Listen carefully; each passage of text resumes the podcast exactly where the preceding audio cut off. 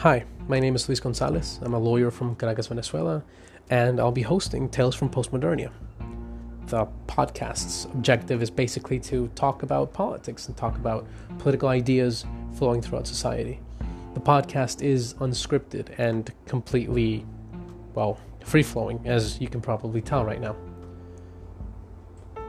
It's called Tales from Postmodernia because, not because I believe that we currently find ourselves in a postmodern age, but because postmodern ideas seem to be taking stronger and stronger hold in our society, especially in academia and our cultural institutions, or rather, our cultural industry, really. So, I don't want to get too bogged down in how postmodernism started. Suffice to say, for long story short, that it gained traction in 1930s and 1940s Italy. Became very popular then in France in the 1950s and 1960s. It was originally an artistic movement. It was a, it was a current of thought applied to artistic analysis. But in the 60s, and particularly in France, a group of, well, elite French intellectuals decided to apply postmodern thought to the real world, away from the art, they applied a postmodern analysis. So what, what basically constituted postmodernism? Well, it's it's central kind of tenet that you can identify from the works of the postmodernist writers is a serious radical skepticism of all sorts of, of, of, of all sorts of narratives, of any sort of meta narrative, and an idea that objective truth simply cannot be attained, no matter how hard we search. Postmodernism's strongest influential minds include people like Michel Foucault and Jacques Derrida, Jean Jacques Lyotard, Jean Baudrillard, and I'm sure I'm forgetting some others. Oh well, you could throw in Jacques Lacan as well. He studied, I'm pretty sure he studied psychology though. It wasn't wasn't really central to the whole artistic side of postmodernism that some of these other members were were very involved with. Their ideas about truth and and about how we can never really know anything for sure strike a kernel of truth. It's true that we can't really be 100% sure that we know things. We can be 99% sure. We have ways of confirming what we believe to be true. And the central, the main way we have is the scientific method. However, these guys had some criticisms for the scientific method and for any sort of idea that truth can actually be known. You see, for Michel Foucault, truth did exist. There was an objective reality, but he believed we could never really attain it. It existed far away from us, and we could never reach it. We could never study it up close. He believed in the power of language, the power of how we shape the world by talking about it. He believed strongly that we were shackled by subjectivity, that we were the prisoners of our own biases. Now everyone everyone knows that humans are influenced by their own subjectivity, that we are hostage to our biases. That's very clear. It's not only common knowledge, but it's also been studied rather deeply in psychology. But for Foucault was very worrying because that meant that you could, well, never know anything. And if you could never know anything, then you couldn't really act. And Foucault wanted to act. He wanted to act against systems of power that he identified in society, or, well, at least not to give him too much credit, at least he thought he identified in society. And these systems of power were created by by everyone. They were created not only by the people who benefit from the systems, but by common people, even the people who suffer the consequences of the system. Because Foucault didn't see power as something that the top down oppressors apply on us, he saw it as a horizontal grid, something that permeates every aspect of society and human relationships. He believed power was the most important part of human relationships, the main power, that everything we do is for power because we want more of it. He saw knowledge as power. He saw language as the expression of knowledge. And therefore, he saw language as power. He saw it as powerful. He saw language as creating and upholding systems of power that, well, obviously, any system of power creates the powerful and creates those who are oppressed by the powerful. So he believed we had to fight these systems.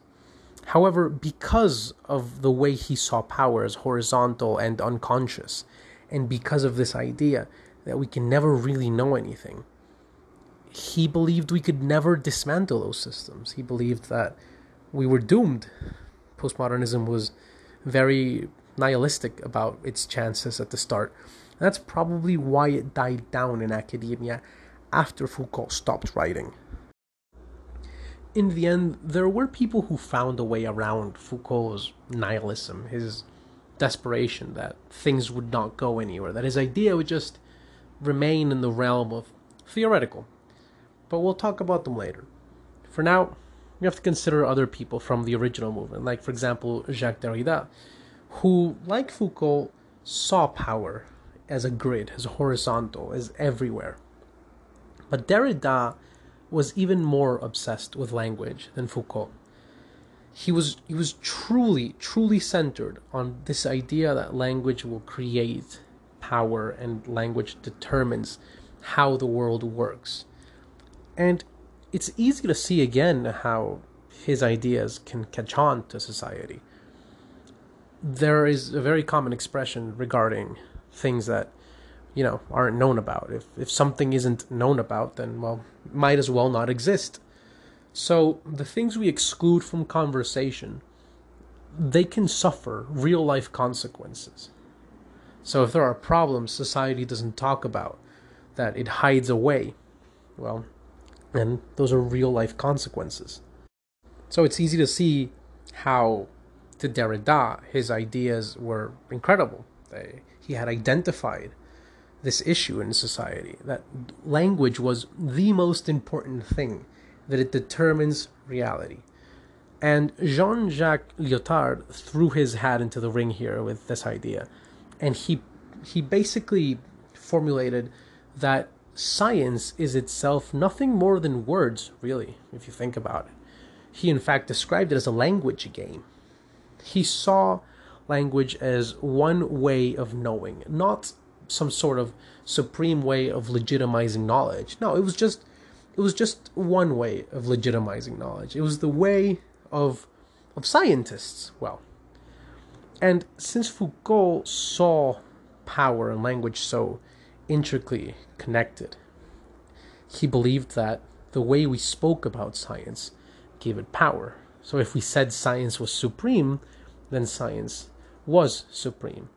So, who said science was supreme? Well, scientists, of course, they benefit from being considered ultimate authorities.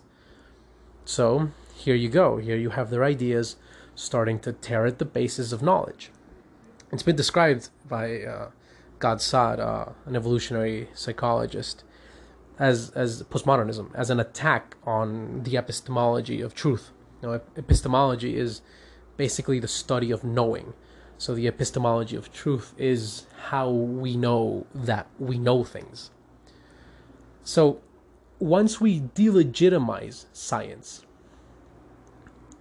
we we lose our ability to to well legitimize knowledge. We lose our ability to know anything for sure. So, as everyone knows, science has many disciplines, many areas of study. Well, to people like Foucault and Lyotard, these weren't really areas of human knowledge.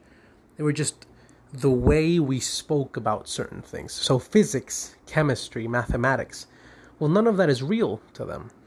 All of these are just games, language games, as Lyotard called them. Physics is, well, the way that we speak about physics. It's not actually real life physics, it's not true. They were made by the people who made physics. They were made in the way that those people decided they were going to benefit from their knowledge of physics or well, their so called knowledge of physics. And it's clearly an, an assault on, on, on, well, society at large, if you think about it. And what we get from this is is is what Foucault called these uh, these areas of discipline. He referred to them as discourses. Now, by that he meant the way we speak about things, basically. So there is a physics discourse, and the particular physics discourse that is held up as you know the standard. Well, to someone like Foucault, it would just be one physics discourse, and it would be in this case the Western physics discourse. You see, this allows many different physics to exist, many different sets. Not no one is better than the other one. Lyotard focused on this a lot, on the idea of local knowledge being lost against the universal, the universal being science. So, they believe that, for example, Pakistan can have its own physics, and Russia has its own physics, and Peru has its own physics, and well, you can't really say which is better because, well, you can't know. There's no objectivity. You can't measure them. This is patently insane. You cannot live like this. This idea, this ideology has no practical function in society. If physics aren't objective, then bridges fall down, planes crash, car, trains don't get to where they're going on time. It, it would nothing would work if physics, if our models of physics were just completely subjective and utterly wrong, just completely susceptible to people changing them as they will. But this is a very important characteristic of postmodernism cultural relativism. Each culture has its own ideas, its own sciences, its own discourses, and all of them are equally valid.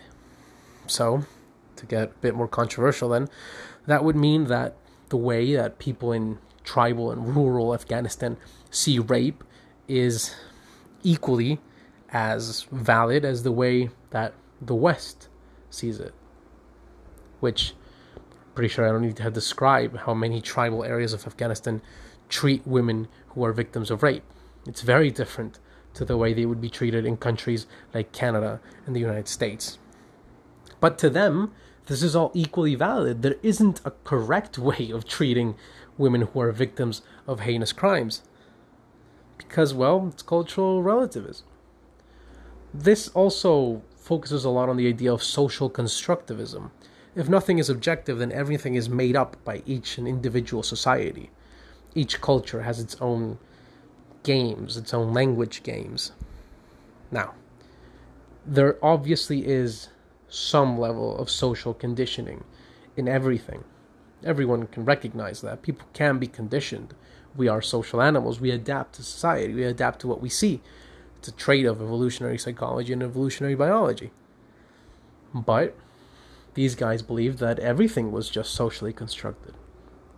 These ideas will take much stronger hold down the years. Past the 60s, it'll become pretty intense in the 80s and 90s. There will be many different disciplines in academia, which will base their entire studies around postmodernism.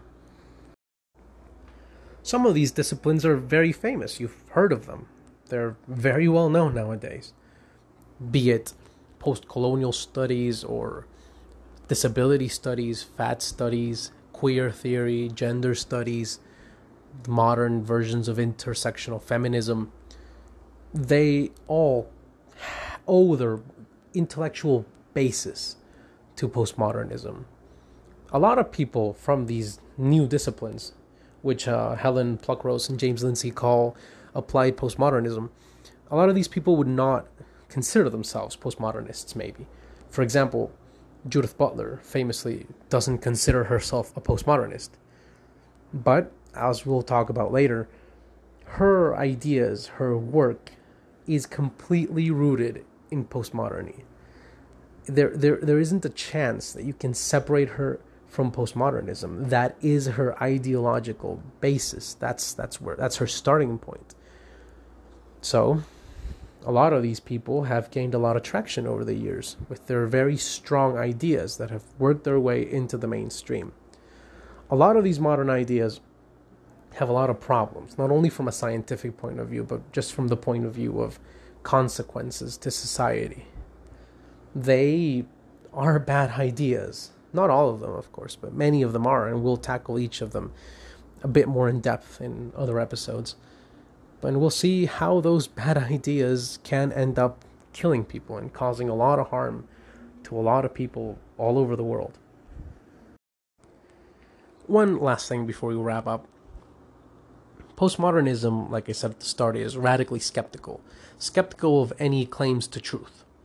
They're very critical of meta narratives. Meta narratives are, well, basically narratives that claim to know things about the world. Indeed, all things about the world. They even claim to know how things will be. So, think religions, for example, Christianity, Judaism, Islam. They all have origin stories, descriptions for how life is, how life should be, and they all even describe the end of life. Marxism is a similar meta narrative. It describes all human interactions and all world history through a narrative and an analysis of class warfare and class oppression it even has an end story that one day the lowest of all classes, the proletariat, will rise up and, well, overthrow the bourgeoisie for all of us. But postmodernism is, in and of itself, a meta narrative. It describes society as created of hierarchies determined by language and the power that language has. It describes a class of the powerful and a class of the powerless oppressors and the oppressed. It has no end story because it believes it will go on like this forever. But it is a meta narrative, so postmodernism should reject itself.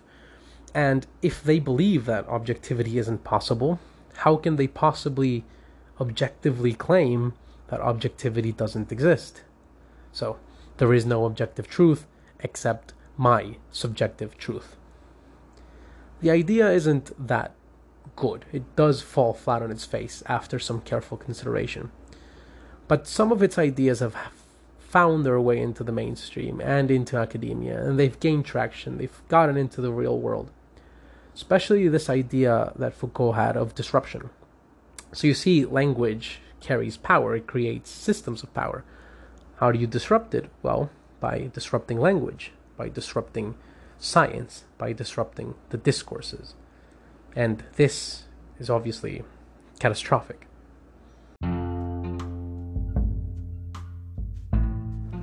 So that was that for our first episode, and well, I hope that you enjoyed our brief retelling. Well, I tried to keep it brief. Small retelling of, of postmodernism and its beginnings.